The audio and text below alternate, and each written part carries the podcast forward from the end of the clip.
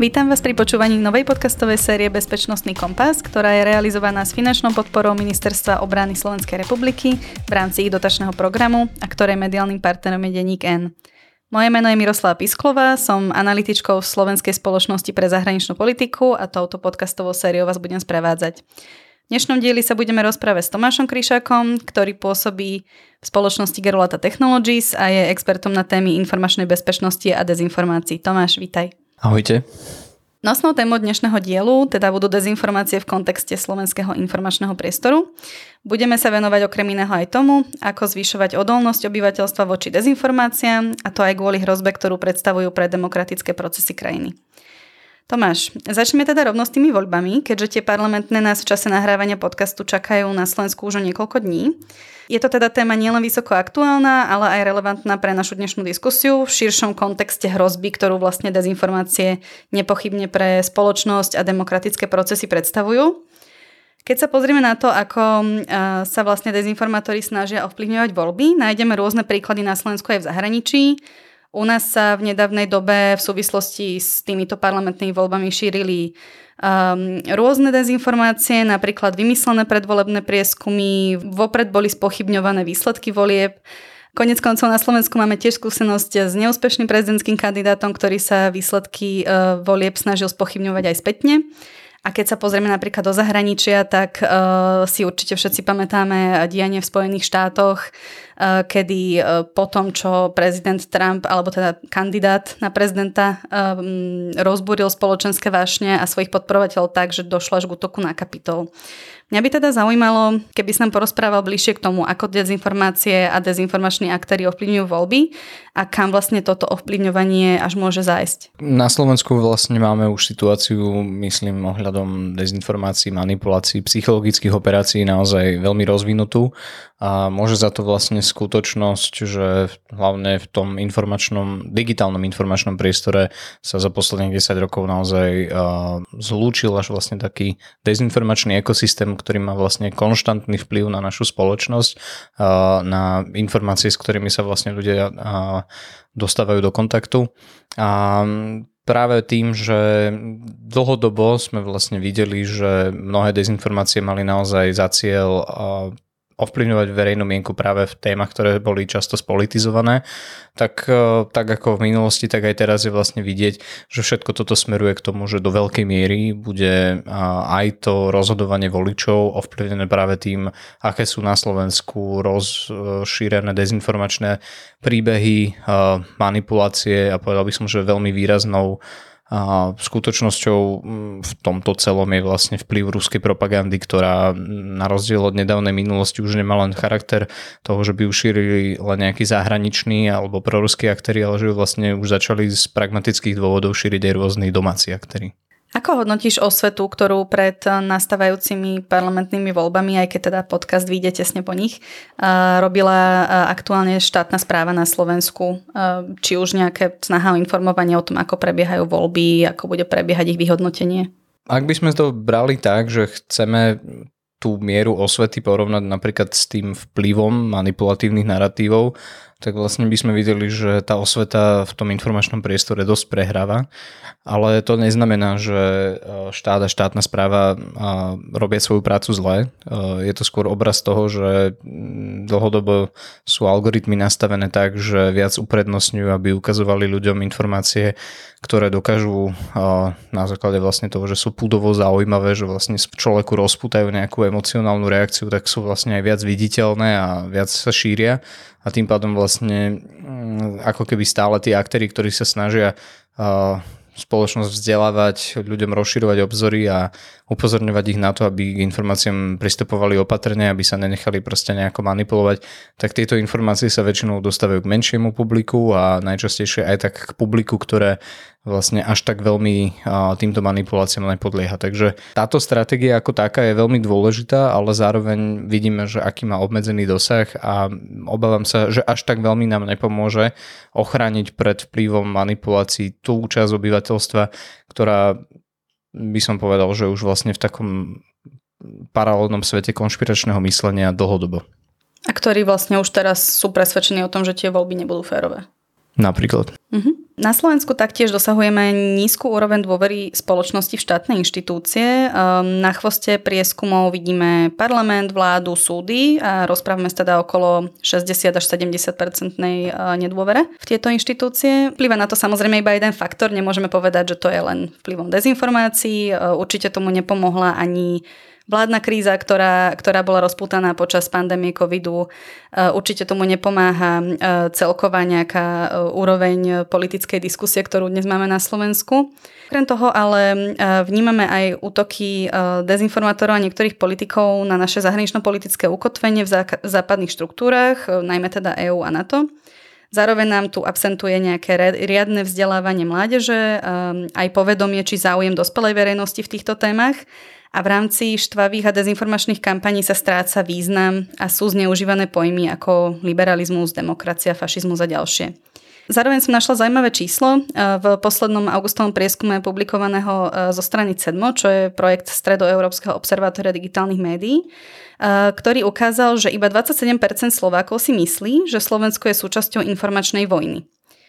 A teraz otázka za milión. Čo s tým všetkým? Ako máme zvrátiť tento trend a zmierniť vplyv dezinformácií na slovenskú spoločnosť, prípadne čo robíme dobre a v čom by sme mali zabrať, možno teda na tej inštitucionálnej úrovni začneme. Je správne pomenovať, že veľa tých zdrojov nedôvery je objektívnych a pochádzajú nielen z toho nedávneho obdobia, ale vôbec aj z toho problematického vývoja, a pretože mm, Slovensko naozaj vzniklo za, povedal by som,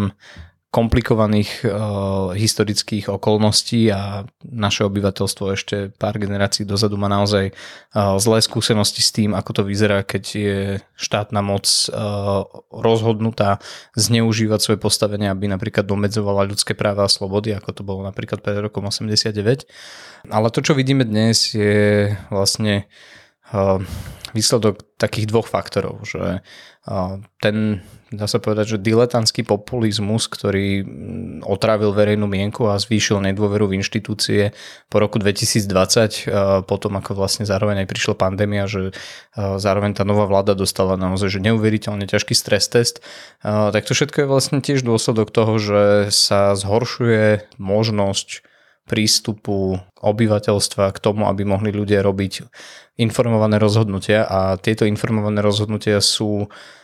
znemožnené práve tým, že čoraz viac na to ľudské rozhodovanie majú vplyv rôzne manipulácie, bombastické správy, manipulatívne informácie, propaganda a tak ďalej. A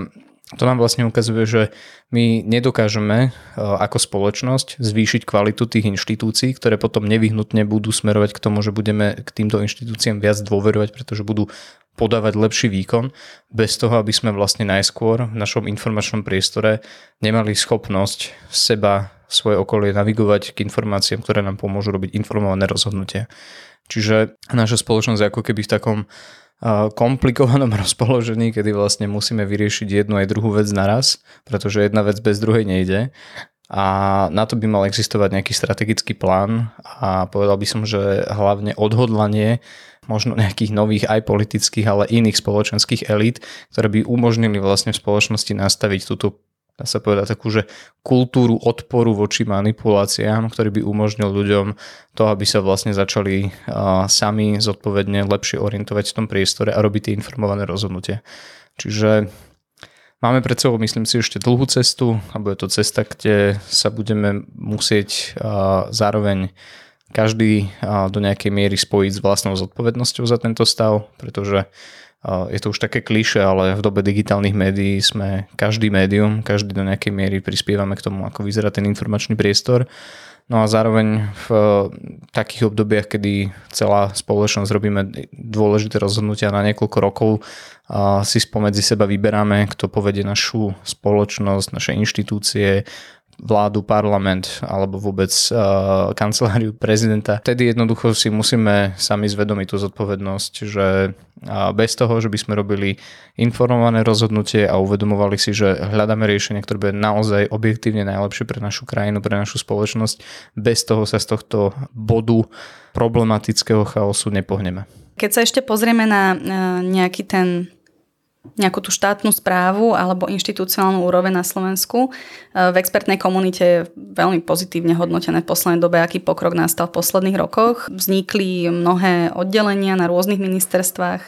ktoré sa venujú strategickej komunikácii, dochádza tam k nejakej snahe um, adresovať uh, narratívy a dezinformácie spoločne um, a na, napríklad robiť týmto spôsobom prevenciu toho, čo sa stalo aj počas pandémie covidu. Kedy ten, kedy ten prístup jednotlivých uh, štátnych inštitúcií uh, úplne nekorešpondoval uh, navzájom. Ako vnímaš životnosť takéhoto systému, ktorý aktuálne máme na Slovensku dobre nastavený, ale tak ako sme spomínali na začiatku, e, chystajú sa jedny voľby, po nich prídu ďalšie a možno, možno e, na Slovensku hrozí, že sa k moci dostanú e, strany alebo politické hnutia, ktoré nebudú mať úplne záujem rozvíjať boj proti dezinformáciám, keďže, ako sme spomínali, viacerí politici sú nie málo významnými šíriteľmi týchto, týchto narratívov na Slovensku. Presne tam je vlastne problém celej tej situácie, v ktorej sa Slovensko ocitá že hoci sa tu pred pár rokmi naozaj začalo vlastne z ničoho e, s budovaním tých e, jednotlivých e, stredisk alebo oddelení, ktoré slúžia na strategickú komunikáciu a vlastne začínajú túto vôbec tému na Slovensku aktívne rozvíjať. Majú aj aktivity nielen napríklad na digitálnych platformách, ale robia vlastne aktivity aj smerom k verejnosti v offline prostredí, rôzne prednášky, rôzne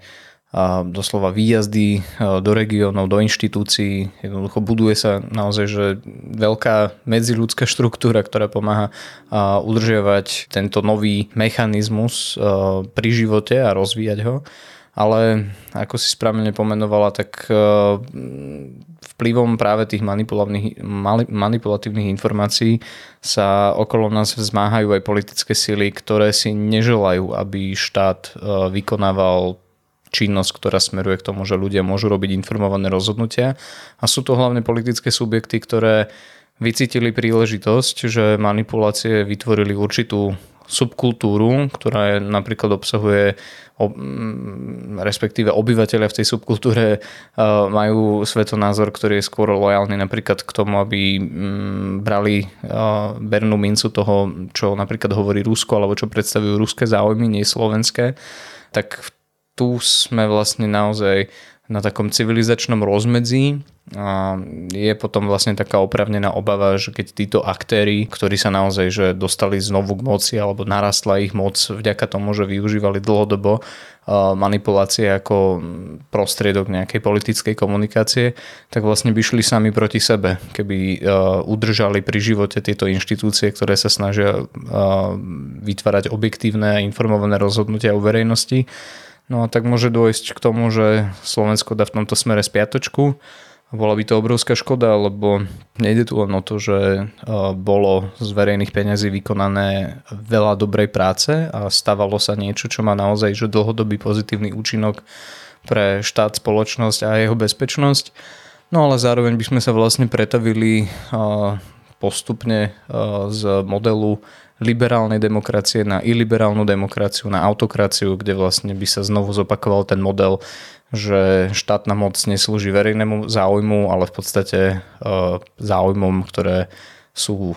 individuálne, súkromné, čiže starý známy systém našich ľudí, ktorí sa vlastne snažia dostať do pozície, kedy štát slúži im a občan je v podstate na poslednom mieste a ak sa snaží takýmto rozpoložením moci v spoločnosti, veľmi nespravodlivom a krivom, niečo robiť, tak vlastne na to bude ešte aj doplácať. Takže môže ten vývoj byť naozaj veľmi zlý a toto by si mal na Slovensku pre svoje vlastné dobro každý uvedomovať, že o čo vlastne hráme. Keď prejdeme z tej úrovne štátnych inštitúcií a štátnej strategické komunikácie k ľuďom, Vieme, že Slováci sú či už širšie v rámci Európskej únie, ale aj v rámci Strednej Európy významne náchylní na to veriť konšpiračným teóriám a dezinformáciám. Dáta Globseku nám ukazujú, že sa pohybujeme okolo úrovne 56%. Prečo vlastne ľudia majú tendenciu tak ľahko dezinformáciám naletieť? A ešte to doplním uh, možno takým praktickým prípadom, ktorý sa pravdepodobne aj v týchto dňoch okolo volieb odohráva v mnohých slovenských domácnostiach. Ako komunikovať s niekým, kto nám je blízky, či už je to člen rodiny, kamarát, partner, keď vidíme, že, že nám opakuje nejaké dezinformačné narratívy, ktoré už poznáme, žije tými témami, číta dezinfoweby alebo je členom rôznych skupín na sociálnych sieťach napríklad. Ako sa s takým človekom máme pokúsiť rozprávať? No začal by som tým, ako môžeme spolu lepšie komunikovať a myslím, že veľký prínos do komunikácie je práve keď narazíme vlastne na to, že z tej druhej strany počujeme nejaké konšpiračné narratívy alebo dezinformácie, je vlastne nepodľahnúť nejakej zbrklej emocionálnej reakcii, čo znamená, že vlastne tú osobu nezačať napríklad intuitívne urážať, ponižovať, vyvracať jej tie veci a podobne, ale naopak nechať v sebe uh, tie emócie, ktoré môžu z takejto konfrontácie vzniknúť, uh, v podstate tak pokojne vyšumieť a preukázať voči tej druhej osobe pochopenie a rešpekt, a, ale nie v rovine toho, že idem s tebou súhlasiť, uh, že mi hovoríš tieto a tieto veci, ale jednoducho posunúť to možno na takú osobnú úroveň a snažiť sa o to, aby vlastne v tej konverzácii nastalo naozaj že autentické prijatie a pochopenie a nasmerovať tú konverzáciu k tomu, že poďme sa skôr porozprávať o veciach, ktoré máme spoločné, o čom si rozumieme, čo sú možno nejaké naše spoločné príjemné spomienky. A vlastne až potom, keď je pri oboch stranách dosiahnuté to, že obaja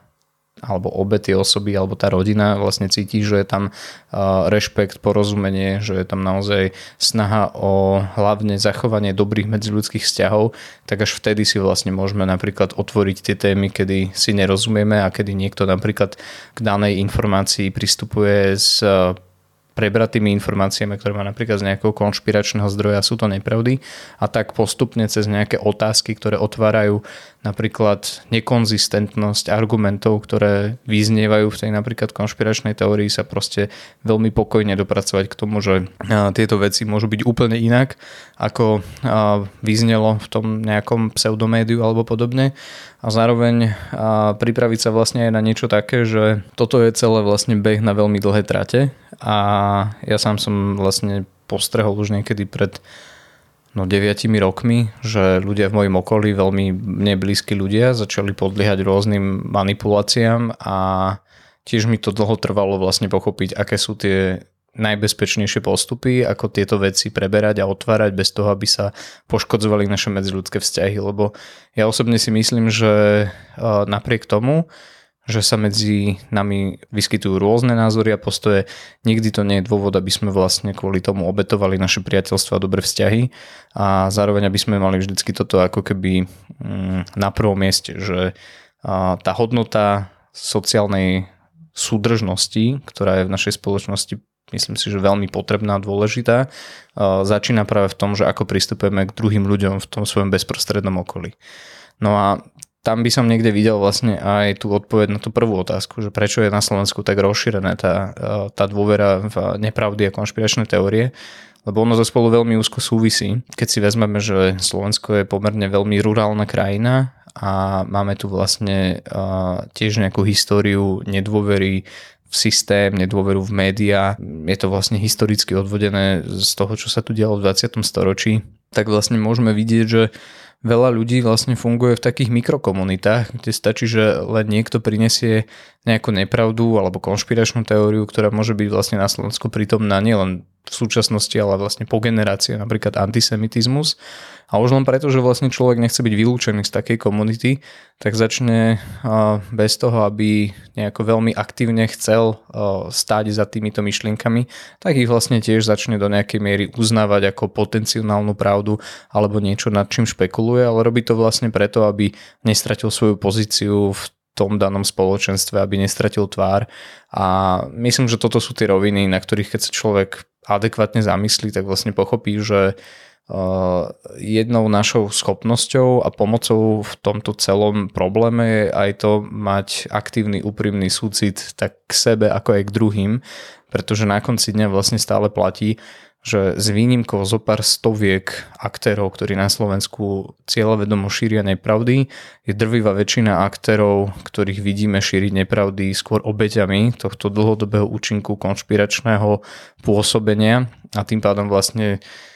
máme dočinenia s ľuďmi, ktorí nie je vlastnou vinou, prišli o objektívny kontakt s realitou. No a ten objektívny kontakt s realitou e, je niečo, čo si človek musí sám uvedomiť, že mu chýba a že, že nie je prítomný a až potom, keď je vlastne človek v podstate zvedomelý s tým, že áno, e, je tu takáto situácia, toto sa mi deje a, a cíti, že je pripravený napríklad vypočuť si radu od svojho známeho, že ako si má overovať informácie a podobne, tak až vtedy sa môže napríklad započať ten proces, kedy si človek naozaj dokáže proste poradiť a vymaniť sa ako keby z toho uh, falošného kráľovstva manipulácií, ktoré sa tu okolo nás rozmáha. Zároveň taká tá menšina, ktorá kričí a kope, je viac počuť ako? No to je jednoznačne. Ako mm,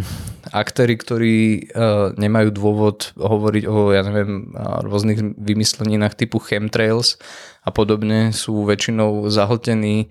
svojou vlastnou každodennou agendou. Hej, viem si predstaviť, že čím, čím vlastne vie človek viac v realite, tým viac si uvedomuje, koľko mu tá realita ponúka vlastne potenciálu a šanci, tak sa jej proste venuje a nemá úplne uh, príležitosť, aby teraz uh, hodiny strávil denne na nejakej digitálnej platforme a písal tam nezmysly, ale naopak človek, ktorý je vlastne, že veľmi niekde povedal by som, že na, na, na takom až asociálnom mieste, hej, že jednoducho a, nemá až také veľké príležitosti a, v tom svojom okolí a, na, a svoju seba, sebarealizáciu vidí v tom, že odhaluje pre druhých nejaké veľké pravdy, ktoré našiel na internete a podobne, tak ten človek je zároveň že veľmi motivovaný a agitovaný, aby to šíril okolo seba. Čiže preto aj vlastne je tak, taký nezdravý fenomén, že aktéry, ktorí majú čo povedať, sú zväčša ticho a aktéry, ktorí by mali skôr počúvať a premyšľať, sú radi, keď majú prvý slovo a zvyknú hovoriť najhlasnejšie. Tak ono to vnímame na Slovensku v mnohých e, situáciách, že tí ľudia, ktorí sú agresívnejší, jednoducho si povedia, dupnú e, a, a máme tam mlčiacú väčšinu. Keď už si načítal chemtrails, Máme tu samozrejme dlhodobo prítomné dezinformačné narratívy. Nie je to len to, čo nás tu obklopuje posledné roky, teda pandémia, vojna na Ukrajine, ale máme tu aj chemtrails, diktát Bruselu, pad dvojčiek a tak ďalej. Bude to vždycky nejaké percento spoločnosti, s ktorým sa vlastne nebude dať v rámci boja proti dezinformáciám pracovať a akým číslom by sme sa mali zmieriť? Ja myslím, že cesta k šťastnému a pokojnému životu je v tom, že človek e, zistí, aká sila vychádza z akceptácie a myslím, že človek môže objektívne e, a vrelo e, akceptovať aj to, že niektorí ľudia sú proste ryby, ktoré nechcú plávať s prúdom, ale vždy proti prúdu, proste sú to kontrariáni. Mnoho osôb, ktoré jednoducho to majú takto z rôznych dôvodov usporiadané, že proste sú napríklad vždy proti alebo vždy hľadajú proste niečo iné, než čo vidí vlastne ostatná spoločnosť alebo čo je proste skrátka len objektívne, tak musia mať iný pohľad, tak takí ľudia tu budú vždy a myslím, že je to úplne v poriadku, ale čo je vlastne takéto problematické alarmujúce na Slovensku je, že v podstate nemôže to byť vyvolané nejakým cieľavedomým umelým procesom, doslova hybridným pôsobením cudzej moci. A to je vlastne ten problematický príbeh, ktorý sa tu na Slovensku momentálne odohráva, že namiesto nejakých 10-15%, ktoré mi príde, že to je taký ten prírodzený výskyt nejakej tej kontrariánskej subkultúry, tak to máme vlastne možno až polovicu populácie, ktorá sa proste pravidelne pohybuje niekde v tom, že veria rôznym konšpiračným teóriám, nehovoriac o tom, aký silný vplyv to má napríklad zahraničná ruská propaganda, ktorá má tiež svoje nejaké konkrétne mocenské, strategické, geopolitické ciele tam, tam vidím hlavne um, ten rozdiel, že ak by to bolo na, na Slovensku naozaj na tej nižšej úrovni a malo by to proste ten autentický pôvod, že naozaj to len vychádza z tej psychologickej prírodzenosti nositeľov o, takýchto myšlienkových pochodov, tak myslím, že tam naozaj to môžeme akceptovať a štát a spoločnosť by mohli mať vlastne len nejaké oveľa kvantitatívne menej výrazné aktivity smerujúce k tomu, aby takýmto ľuďom vlastne pomohli sa objektívnejšie zorientovať v realite, na tom naozaj, že nie je nič negatívne ani, ani podobne, ale my sme naozaj že vo veľmi inej situácii, kedy je potrebné, aby spoločnosť e, skutočne pridala o niečo viac, aby si v podstate našla ten vnútorný kompas a vedela sa proste objektívne zorientovať v tom, čo sa deje nie len doma, ale aj v zahraničí. Jasne. Čiže nejaké konkrétne číslo nepoznáme, nestretol si sa s tým? Ne, nemyslím si, že to môže byť uh, nejaké konkrétne číslo, lebo predsa len aj každá spoločnosť je iná. Uh, nehovoriac o tom, že Slovensko je naozaj špecifické v tom, že my sme naozaj taký civilizačný skokan Európy keď si to vezmeme, že v roku 1915 hej, táto krajina ani neexistovala a potom následne e, získala obrovské množstvo rôznych inštitúcií a prostriedkov, ktoré smerovali v rýchlej e, premene, tak myslím, že je veľmi prírodzené v takom prostredí nachádzať aj to, že je tu veľa e, aj kultúrnych daností, aj aj vôbec e, geografických daností, ktoré proste smerujú k tomu, že áno, Slovensko bude vždy krajinou rôznych identít, rôznych názorov. A nebude to krajina nejakej unifikovanej jednej sociálnej kohézie. To bol možno nejaký sen e, pohlavarov za socializmu ale myslím, že veľká tá miera plurality je vlastne pre spoločnosť zdravá. Len ja som privrženec toho, aby tá pluralita bola naozaj autentická a vychádzala z toho, že uh, ako uh, sú ľudia naozaj v prírodzenosti odlišní a, a dávam to vždy do kontrastu s tým, že tá tá rozdielnosť e, v spoločnosti nemôže byť umelo vyvolaná, umelo podporovaná vlastne cez rôzne manipulácie. No a to je ten e, na Slovensku hlavný alarmujúci problém. Keď už si načrtol teda nejaké systematické a veľké hybridné pôsobenie cudzích veľmocí, e, môžeme sa rozprávať na príklade ruského pôsobenia skrz sociálne siete na európske demokracie. Minulom roku bol európskymi inštitúciami prijatý akt o digitálnych službách, e, ktorý začne platiť úvodom roka 2024. A približ prosím ťa, čo tento akt, v skratke DSA, znamená v oblasti regulácie sociálnych sietí, keďže ako vieme, tie sociálne siete práve významne prispievajú k šíreniu mizinformácií, hoaxov a dezinformácií, ako aj umožňujú ľuďom, aby sa uzatvárali do nejakých komfortných bublín, nejakých skupinách, ktoré sa tam vytvárajú. A zaujíma ma teda, aký vidíš v DSA potenciál. DSAčku vnímam ako dlho očakávané kladivo na digitálne platformy, ktoré, ktorého efektivita vlastne pôsobí v tom, že jeho vynúcovanie nebude na úrovni národných štátov, ale bude ním disponovať tak silná politická entita, ako je Európska únia. A zároveň ten zákon je napísaný tak, aby bol naozaj pre digitálne platformy silným zdrojom a motiváciou preto, aby sa tieto platformy konečne začali správať zodpovedne, pretože na rozdiel od tých predošlých eh, regulácií a zákonov eh, a nástrojov sa v tomto konkrétnom prípade pozeráme na takú politiku, kedy vlastne tí veľkí aktéry, ktorí majú naozaj že gigantické zisky, budú musieť vlastne platiť za svoju nečinnosť a nezodpovednosť pokuty, ktoré nebudú stanovené v nejakých konkrétnych nominálnych hodnotách, ale vždy budú odvodené od nejakého percenta ich vlastného zisku. Čiže v podstate by sa dalo zjednodušene povedať, že taký Facebook, keď si napríklad ďalej bude robiť, čo chce a nebude dbať o to, aby konal zodpovedne,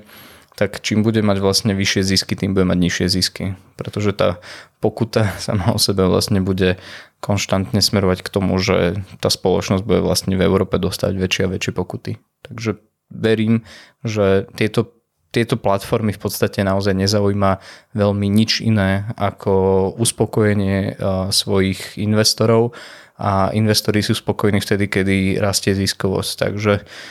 ziskovosť týchto spoločností bude prvýkrát v histórii rásť iba vtedy, keď budú zodpovedné. Tak to znie sľubne. Znie to veľmi pozitívne, tak som veľmi zvedavý, ako to bude vyzerať v praxi. Okrem toho, čo sme teraz spomínali, um, je možno zaujímavým faktom pre ľudí, ktorí sa v týchto témach úplne neorientujú, že my sme vlastne do, do veľmi nedávnej doby mali na Slovensku iba jedného človeka, ktorý sa venoval fact-checkingu, teda overovaniu informácií na Facebooku. Tento počet sa nedávno zvýšil, myslím, na dvoch, opravom ak sa mýlim, s tým, že teda nadviazali spoluprácu s, aj s externou spoločnosťou v Čechách na Slovensku. Asi sa zhodneme, že aj pri dvoch ľuďoch je to na krajinu aj pri veľkosti Slovenska stále žalostne málo. Na druhej strane, keby som bola diablov advokát, tak sa ťa opýtam, do akej miery je vlastne taký počet takýchto fact-checkerov problém, pretože jedným z argumentov, ktorý zaznieva, je určite na zamyslenie, je, že bojovať proti alebo snažiť sa komunikovať s presvedčenými prostredníctvom argumentov a faktov a čísel a dát nepomáha, že to je skôr možno o nejakej hlbšej diskusii a otázkach, ako si sám naznačil. Myslím si, že práve ten nízky počet fact-checkerov, to samo vlastne o sebe je taká manifestácia tej nezodpovednosti týchto digitálnych platform. Ono je to vlastne celé o to zaujímavejšie v tom, že tí fact-checkery vlastne nie sú ani zamestnanci Facebooku, oni vlastne pracujú pre jednu francúzskú novinárskú organizáciu AFP a vlastne oni pracujú ako keby len kontraktori pre spoločnosť Facebook. A Facebook takýmto spôsobom napríklad zamestnáva aj moderátorov obsahu a to je pre ľudí, myslím si, že úplne neznáma informácia, že platforma, ktorú na Slovensku používa cca 2,7 milióna ľudí, tak nielen, že má len dvoch fact-checkerov, čo je absolútne nedostatočné a jeden z tých fact-checkerov to správne pomenoval uh, takou metaforou, že je to ako keby uh, niekto hasil lesný požiar uh, kávovou lyžičkou vody, mm-hmm. tak uh, veľmi podobné je to vlastne aj v zmysle toho moderovania obsahu, čiže Facebook zase sa nespolieha na to, že by na to mal svojich vlastných vytrenovaných zamestnancov, ktorí by sedeli v nejakej fyzickej kancelárii alebo nejakej budove, ktorá by reprezentovala spoločnosť Facebook tu na Slovensku, ale oni si vlastne kupujú tento servis od spoločnosti Accenture, ktorá má sídlo uh, za týmto účelom vybudované v Berlíne a pracuje tam vlastne na tri smeny 16 osôb, čo je taká posledná informácia, ktorú som počul. A je to opäť absolútne nedostatočný počet ľudí, že tam je vlastne šichta 6 a 6 a 4 ľudí, ktorí to ťahajú v noci a oni vlastne reagujú na reporty, ktoré posielajú vlastne používateľia tejto digitálnej platformy zo Slovenska a takýto naozaj, že veľmi nešťastný systém uh, má Facebook vybudovaný aj pre ostatné krajiny, kde je táto platforma používaná. Čiže aj cez to vlastne môžeme vidieť, aký vyslovene absurdný systém seba spravovania si táto spoločnosť vytvorila a ako veľmi dôležité je vlastne aj o tom hovoriť a aj tlačiť na to, aby sme nastavili také podmienky, že tieto platformy budú naozaj zodpovedne minimálne v takej tej miere, ako sú napríklad platformy, ako je napríklad súkromná televízia. A to by som ešte doplnil takú zaujímavú informáciu, že keď sa pozrieme na ziskovosť spoločnosti Facebook a pozrieme sa, že koľko približne zarobí peňazí alebo koľko vygeneruje zisku na takom malom trhu ako je Slovensko, kde je tých 2,3-2,7 milióna používateľov, tak je to niekde medzi 70 až 90 miliónmi eur. No a najväčšia súkromná televízia vlastne na Slovensku, ktorá má stovky zamestnancov a je vlastne že príkladom toho, že ako vyzerá súkromná entita, ktorá podniká, šíri informácie, ale zároveň jednoducho je viazaná pravidlami, aby to vykonávala korektne a profesionálne, tak táto organizácia zarába na Slovensku v miere zisku približne polovicu toho, čo Facebook. No ale oni tu majú stovky zamestnancov a sú veľmi, veľmi viazaní aj zákonmi, aj etickými a profesionálnymi novinárskymi normami, aby jednoducho boli objektívni a neumožňovali šírenie akýchkoľvek polarizujúcich uh, manipulácií a tak ďalej a tak ďalej. Čiže tam už vlastne vidíme, že aké veľmi rozdielne sú tie svety uh, nových a starších médií a vlastne malo by byť v záujme každého, aby sme vlastne žiadali, aby existovalo to bezpečné informačné prostredie, kde tieto podmienky sú zachované, pretože bez takého adekvátneho nastavenia, že to informačné prostredie nebude len nejaká divokosť, kde môže robiť každý hocičo a nejaká súkromná spoločnosť toho vlastne len profituje bez toho, aby mal akúkoľvek zodpovednosť, tak vlastne bez riešenia tohto parametru problému sa tiež nikam nepohneme. A to by som sa možno vrátil k predošlej otázke, že práve v tej ziskovosti týchto spoločností vidím aj to, kde sa vlastne budeme posúvať k riešeniu, pretože aj tá DSAčka vlastne tlačí práve na to, že tie spoločnosti nebudú také zarábania schopné, keď si zachovajú tento model nezodpovednosti. Presne o tom išlo, že toto krásne, myslím, ilustruje e, ten, ten, tú snahu sociálnych sietí, e, ktorú sa snažili demonstrovať na oko, ale vlastne nerealizovali, tak budeme dúfať, že DSA nás niekam posunie. Uh, už sme trošku cez čas, uh, ale ja by som skúsila zakončiť niečím pozitívnym, keďže ty si na tieto veci aj dobrý a zároveň nechcem, aby naši posluchači odchádzali deprimovaní po tomto dieli. Čo pozitívne vidíš na budúcnosti Slovenska uh, v pohľade na jeho boj proti dezinformáciám? No myslím, že to najpozitívnejšie na Slovensku sa väčšinou deje skryté a tiché alebo v, sk- v skrytosti a tichu a deje sa to offline. Ja mám napríklad v mojej práci najradšej, keď sa vydám na cesty po slovenských regiónoch a stretávam vlastne naprieč celým Slovenskom stále komunity ľudí, ktorí ako keby ďalej rozvíjali odkaz pravde veriť, pravdu žiť a pravdu brániť, ako to viac ako pred 100 rokmi povedal Štefánik. A mňa toto naplňa optimizmom, že hoci naša generácia zažila tých posledných niekoľko rokov práve tie kognitívne krízy práve vplyvom tých digitálnych platformiem, tak stále vidím obrovské množstvo ľudí a komunít, ktoré si zachovávajú či už integritu, zdravý rozum, optimizmus a vôbec iné osobnostné kvality, ktoré vedú k tomu, že si myslím, že Slovensko je stále krajinou veľmi dobrých ľudí. A v podstate nie je jeden dôvod, ktorý by som nejak v sebe pestoval, aby som pre našu krajinu nejako stratil dôveru alebo nádej. A myslím si, že práve pre tieto danosti a sa eventuálne dokážeme na tieto problémy nielen adaptovať, ale ich aj postupne prekonať. Myslím, že to bol pekný záver. Ja našu diskusiu na dnes už ukončím, aj keď k tejto téme by sme tu vedeli sedieť ešte dlho. Ďakujem pekne Tomáš, e, že si tu s nami dnes bol. Tomáš Kryšák z Gerolata Technologies. Ďakujem pekne. A ďakujem aj vám za pozornosť.